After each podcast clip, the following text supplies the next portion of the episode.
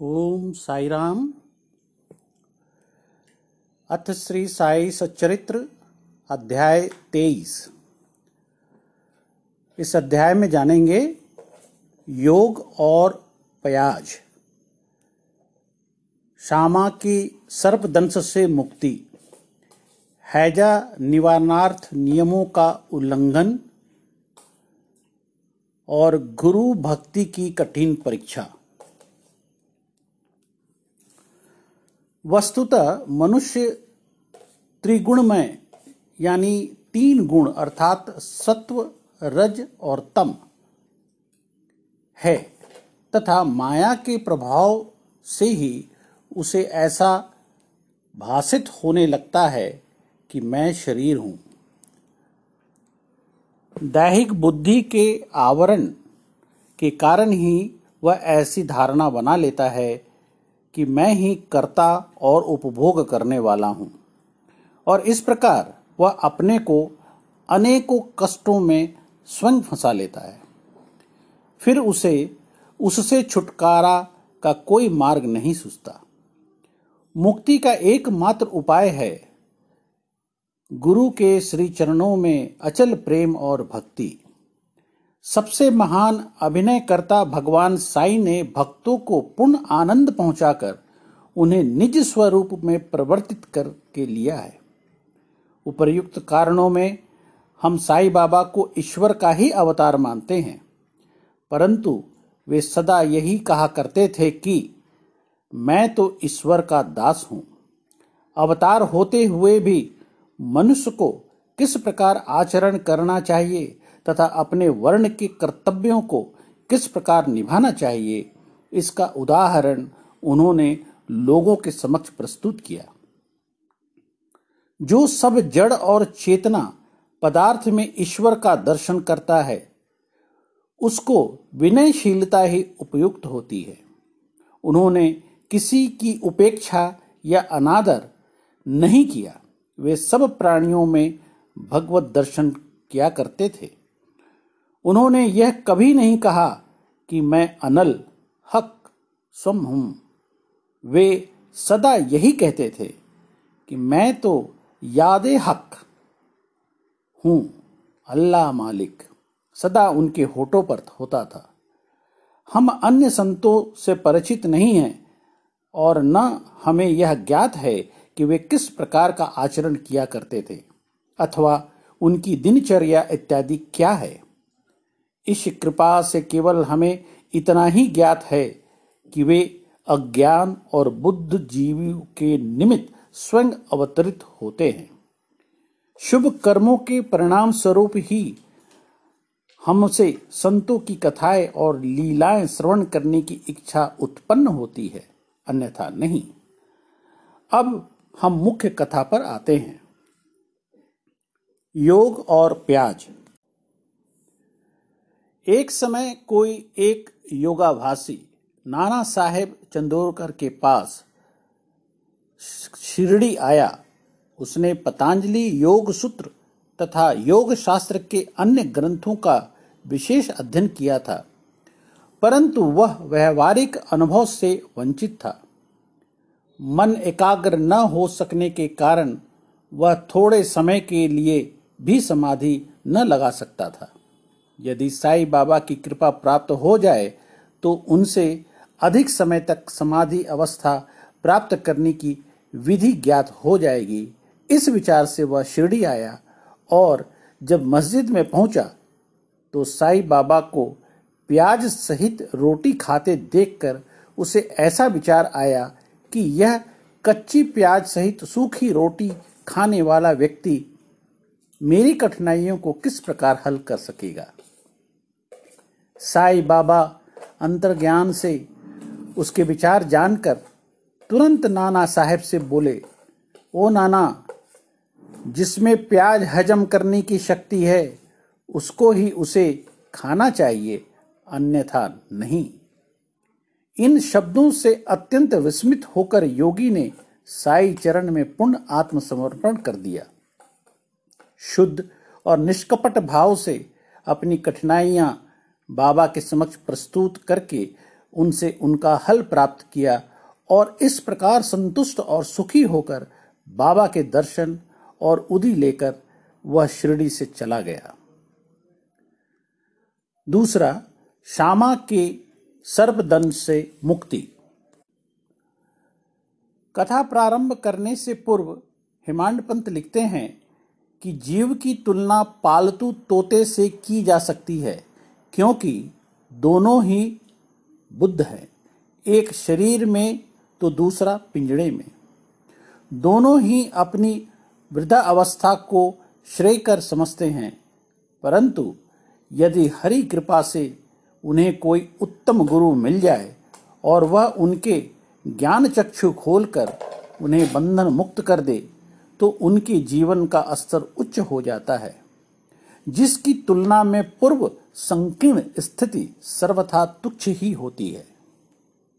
गत अध्याय में किस प्रकार श्री मीरकर पर आने वाले संकट की पूर्व सूचना देकर उन्हें उससे बचाया गया इसका वर्णन किया जा चुका है। पाठक वृंद और श्रोता वृंद अब उसी प्रकार की ओर और, और एक कथा श्रवण करें। एक बार श्यामा को विस्तर सर्प ने उसके हाथ की उंगलियों में डस लिया। समस्त शरीर में विष का प्रसार होने के कारण वे अत्यंत कष्ट का अनुभव करके क्रंदन करने लगे कि अब मेरा अंतकाल समीप आ गया। उनके इष्ट मित्र उन्हें भगवान विठोबा के पास ले जाना चाहते थे, जहाँ इस प्रकार की समस्त पीड़ाओं की योग चिकित्सा होती है। परंतु श्यामा मस्जिद की ओर ही दौड़ा अपने विठोबा श्री साई बाबा के पास। जब बाबा ने उन्हें दूर से आते देखा तो वे झिड़कने और गाली देने लगे। वे क्रोधित होकर बोले, अरे ओ नादान, कृतज्ञ, बम्मन, ऊपर मत चढ़, सावधान। यदि ऐसा किया तो फिर गर्जना करते हुए बोले, हट, दूर हट, नीचे उतर।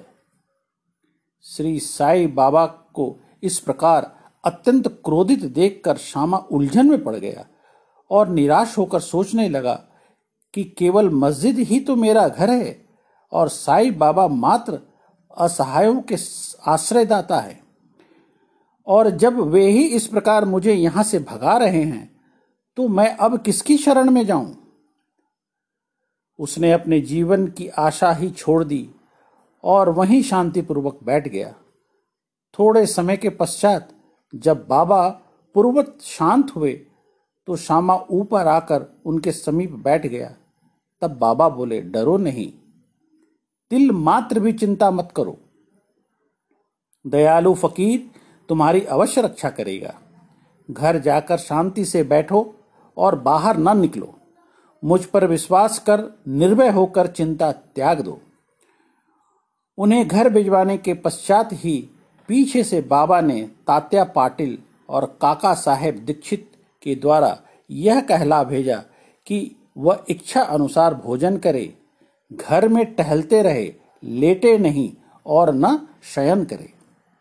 कहने की आवश्यकता नहीं कि आदेशों की अक्षरंश पालन किया गया और थोड़े समय में ही वे पूर्ण स्वस्थ हो गए।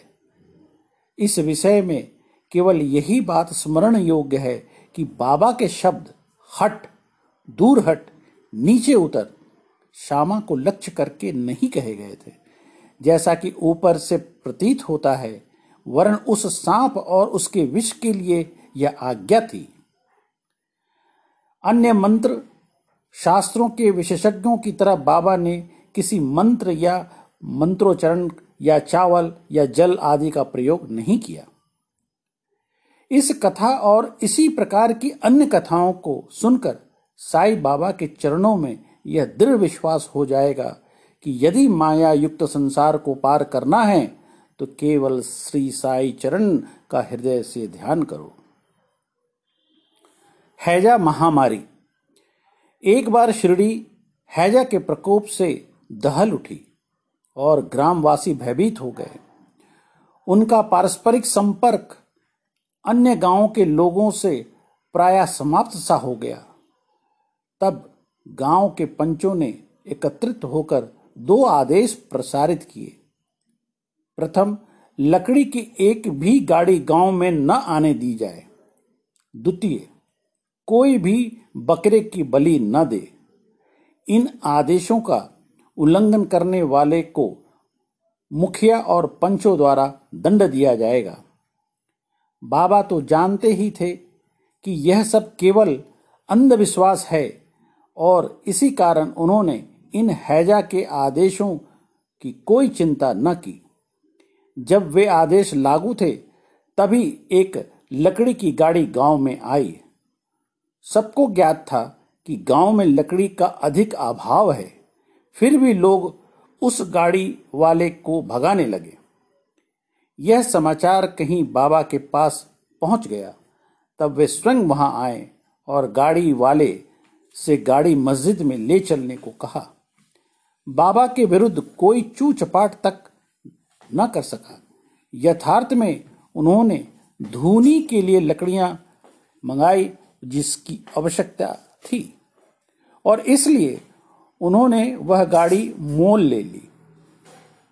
एक महान अग्निहोत्री की तरह उन्होंने जीवन भर धूनी को चैतन्य रखा। बाबा की धूनी दिन रात प्रज्वलित रहती है और इसलिए वे लकड़ियाँ एकत्रित कर रखते थे। बाबा का घर अर्थात मस्जिद सबके लिए सदैव खुली थी। उसमें किसी ताले चाबी की आवश्यकता न थी। गाँव के गरीब आदमी अपने उपयोग के लिए उसमें से लकड़ियाँ निकाल कर भी ले जाया करते थे। परंतु बाबा ने इस पर कभी कोई आपत्ति न की। बाबा तो संपूर्ण विश्व को ईश्वर से ओत प्रोत देखते थे। इसलिए उनमें किसी के प्रति घृणा या शत्रुता की भावना न थी। पूर्ण विरक्त होते हुए भी उन्होंने एक साधारण गृहस्थ का सा उदाहरण लोगों के समक्ष प्रस्तुत किया। गुरु भक्ति की कठिन परीक्षा। अब देखिए, दूसरे आदेश की भी बाबा ने क्या दुर्दशा की।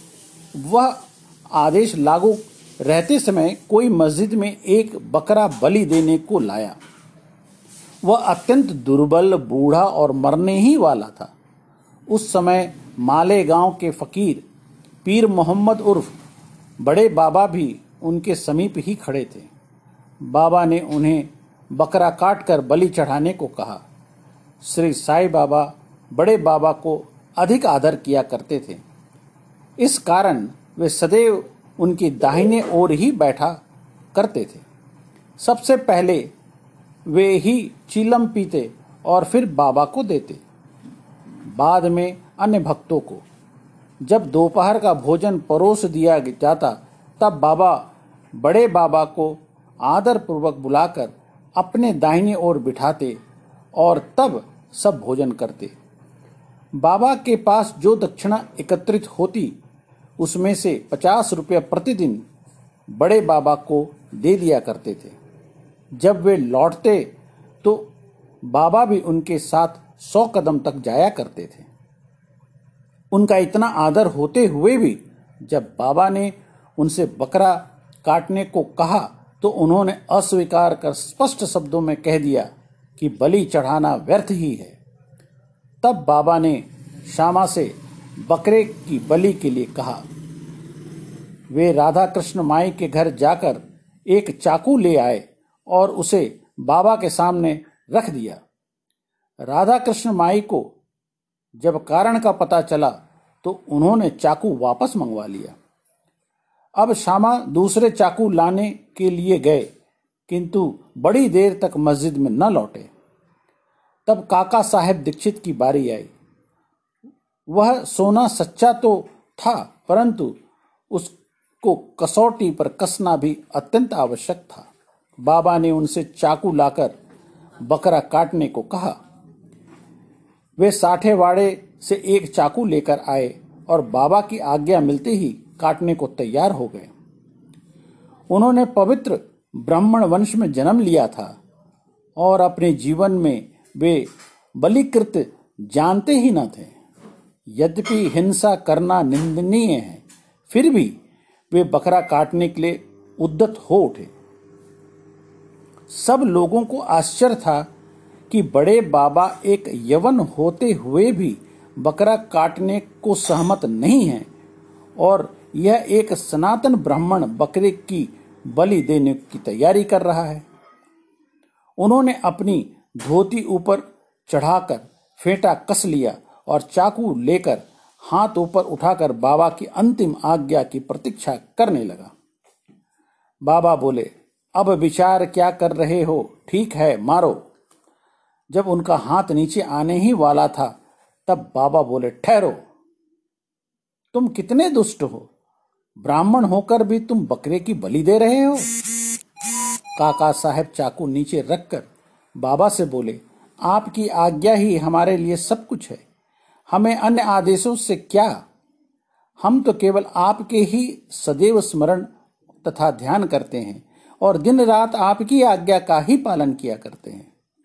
हमें यह विचार करने का की आवश्यकता ही नहीं कि बकरे को मारना उचित है या अनुचित है। और न हम इसका कारण ही जानना चाहते हैं। हमारा कर्तव्य और धर्म तो निसंकोच होकर गुरु की आज्ञा का पूर्ण पालन करने में है। तब बाबा ने काका साहब से कहा, मैं स्वयं ही बलि चढ़ाने का कार्य करूँगा। तब ऐसा निश्चित हुआ कि तकिए के पास जहाँ बहुत से फकीर बैठते हैं, वहाँ चलकर इसकी बलि देनी चाहिए। जब बकरा वहाँ ले जाया जा रहा था, तभी रास्ते में गिरकर वह मर गया। भक्तों के प्रकार का वर्णन कर श्री हेमांड पंत यह अध्याय समाप्त करते हैं कि भक्त तीन प्रकार के हैं, उत्तम, मध्यम और साधारण। प्रथम श्रेणी के भक्त वे हैं जो अपने गुरु की इच्छा पहले से ही जानकर अपने कर्तव्य मानकर सेवा करते हैं। द्वितीय श्रेणी के भक्त वे हैं जो गुरु की आज्ञा मिलते ही उसका तुरंत पालन करते हैं। और तृतीय श्रेणी के भक्त वे हैं जो गुरु की आज्ञा टालते हुए पग पग पर त्रुटि किया करते हैं। भक्तगण, यदि अपनी जागृत बुद्धि और धैर्य धारण कर दृढ़ विश्वास स्थिर करे तो निसंदेह उनका आध्यात्मिक ध्येय उनसे अधिक दूर नहीं है। नियंत्रण हट योग या अन्य कठिनाई कठिन साधनाओं की कोई आवश्यकता नहीं। जब शिष्य में उपयुक्त गुणों का विकास हो जाता है और जब अग्रिम उपदेशों के लिए भूमिका तैयार हो जाती है, तभी गुरु स्वयं प्रकट होकर उसे पूर्णता की ओर ले जाते हैं। अगले अध्याय में बाबा के मनोरंजक हास्य विनोद के संबंध में चर्चा करेंगे। तब तक के लिए साई राम और आइए अब आगे हम बाबा का एक भजन सुनते हैं।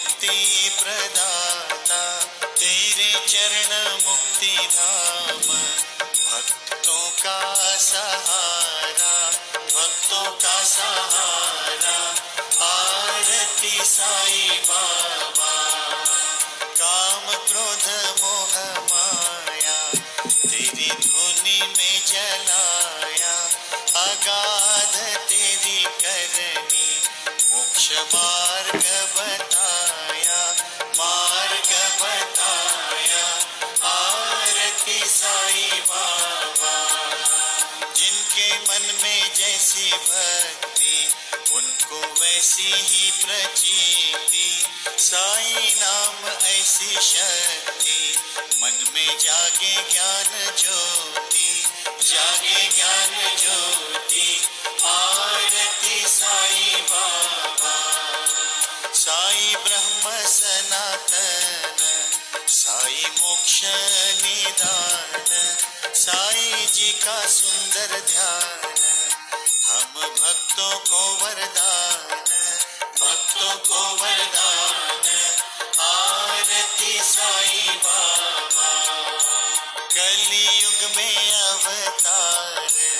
सगुण ब्रह्म साकार, साई तू तारनहार भव सागर कर दो पार, सागर कर दो पार। आरती साई बाबा, जला दिया अनंग अपने रूप में दंग, मुमुक्ष दिखलाया। ऐसा महिमा साई का, महिमा साई का, आरती साई बाबा। जिसके मन में जैसा भाव, उनको वैसा अनुभव। ऐसे तुम दया धन, तेरा न्यारा ही स्वभाव, न्यारा ही स्वभाव। आरती साई बाबा। गाते, भक्त शांति सुख पाते।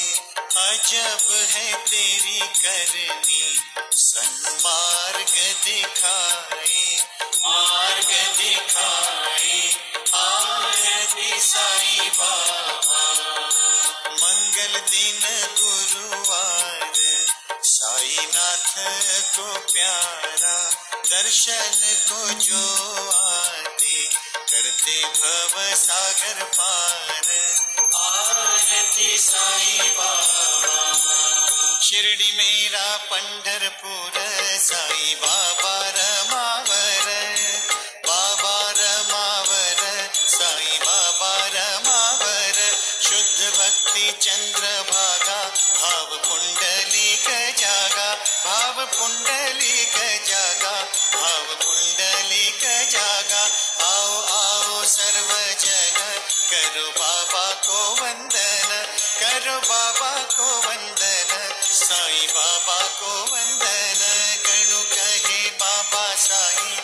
दे चरण शरण सुखदाई, दे दो चरण शरण सुखदाई, दे दो चरण शरण सुखदाई। करूँ मैं वंदन पावन चरण, नैनों से देखूँ रूप तेरा।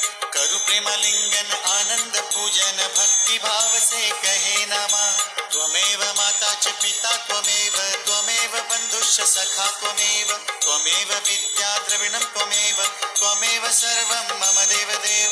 कायेन वाचा मनसेन्द्रियैर्वा बुद्ध्यात्मना वा प्रकृति स्वभावात् करोमि यज्ञत् सकलं परस्मै नारायणायति समर्पयामि। अच्युतं केशवं रामनारायणं कृष्णदामोदरं वासुदेवं हरिं श्रीधरं, माधवं, गोपिका, वल्लभं जानकीनायकं रामचन्द्रं भजे। हरे राम हरे राम राम राम, हरे हरे।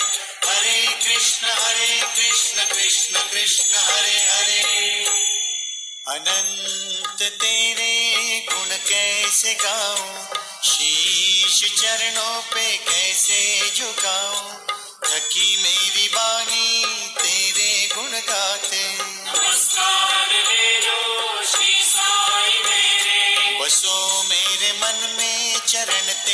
स्वामी। निजानंद भक्ति रहे अंतर्यामी। करो पार नैया भव के किनारे। नमस्कार ले लो श्री साई मेरे। जन्म मानव का मिला भाग्य से ही। सफल हम करे सत्य की राह से ही। चला है सफ़र ये तेरे इशारे। नमस्कार ले लो श्री साई मेरे मोहब्बत का दाता जमाने का वाली। मेरे साईं बाबा की महिमा निराली। घट घट में देखे तेरे नजारे। नमस्कार ले लो श्री साई मेरे अज्ञानी हम है प्रभु तुम दुलारो। माता सम कपोल हमरे कर दिखाओ जग के दुलारे। नमस्कार ले लो श्री साई मेरे। देवाधिदेव जिनको वंदन है करते शुकादि मुनि गण जिन्हें है सुमिरते प्रयागादि तीर्थ पल चरणों में तेरे।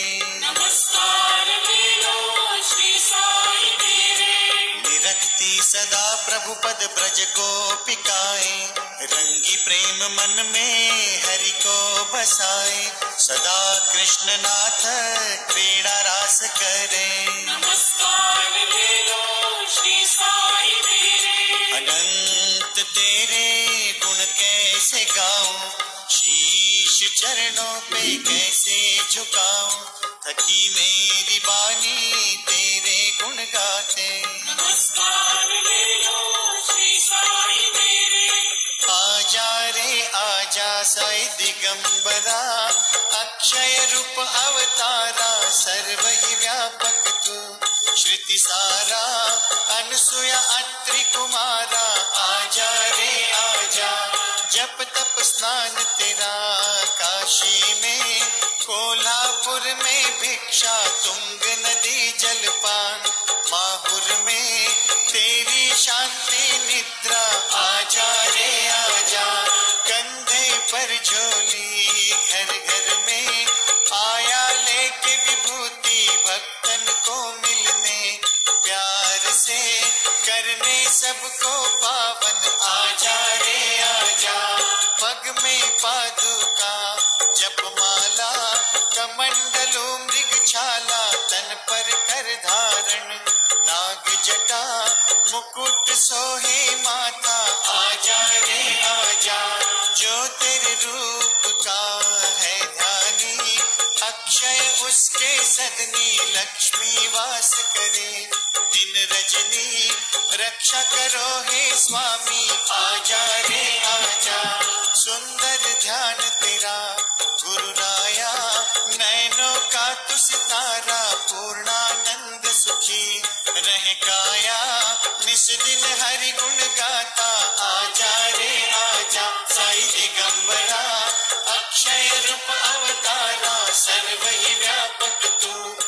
किसाना अनुसूया अत्रि कुमारा आजा दे आजा।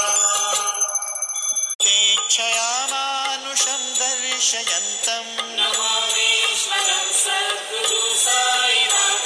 भवद्वान्तविद्वंसमार्तण्डमेढ्यं मनोवागतीतं मुनिर्ध्यानगम्यं जगद्व्यापकं निर्मलनिर्गुणं त्वा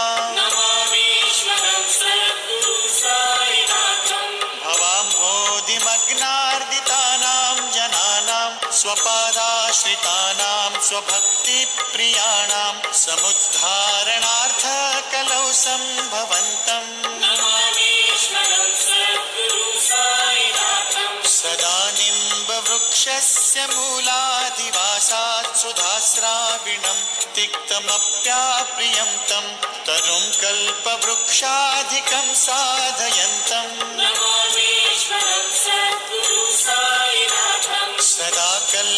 कल्पवृक्षस्य तस्यादिमूले भवद्भावबुद्ध्या सपर्यादि सेवां नृणां कुर्वतां भुक्तिमुक्तिप्रदं तम्। अनेकाश्रुता समाविष्कृतेशान् भास्वत्प्रभावम् अहं भावहीनं प्रसन्नात्मभावम्। सतां विश्रमाराममेवाभिरामं सदा सज्जनैः संस्तुतं सन्नमद्भिः। जनामोददं भक्तभद्रप्रदं तम्।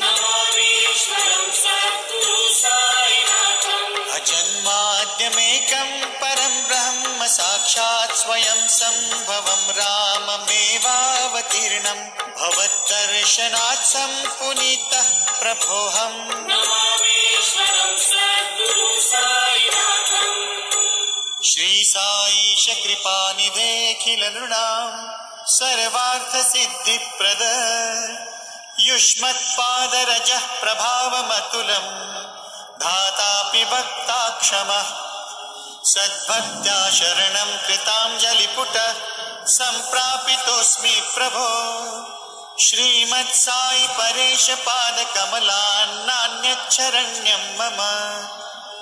साई रूपधर राघवोत्तमं भक्तकामविबुधद्रुमं प्रभुम् माययोपहत चित्तशुद्धये चिन्तायाम्यहं हर्निशं मुदा शरत्सुधांशु प्रतिमप्रकाशं कृपापात्रं तव सायिनाथ त्वदीयपादाव्यसमाश्रितानां स्वच्छायया तापमपाकरोतु उपासनादैव तायिनाथ स्तवैर्मयोपासने नास्तु रमेन्मनो मे तव पादयुग्मे भृङ्गोपयाब्जे मकरन्दलुब्धा अनेकजन्मार्जितपापसंक्षयो भवेद्भवत्पादसरोजदशनात् क्षमस्व सर्वान् पराधपुञ्जकान् प्रसीद। साईश गुरो दया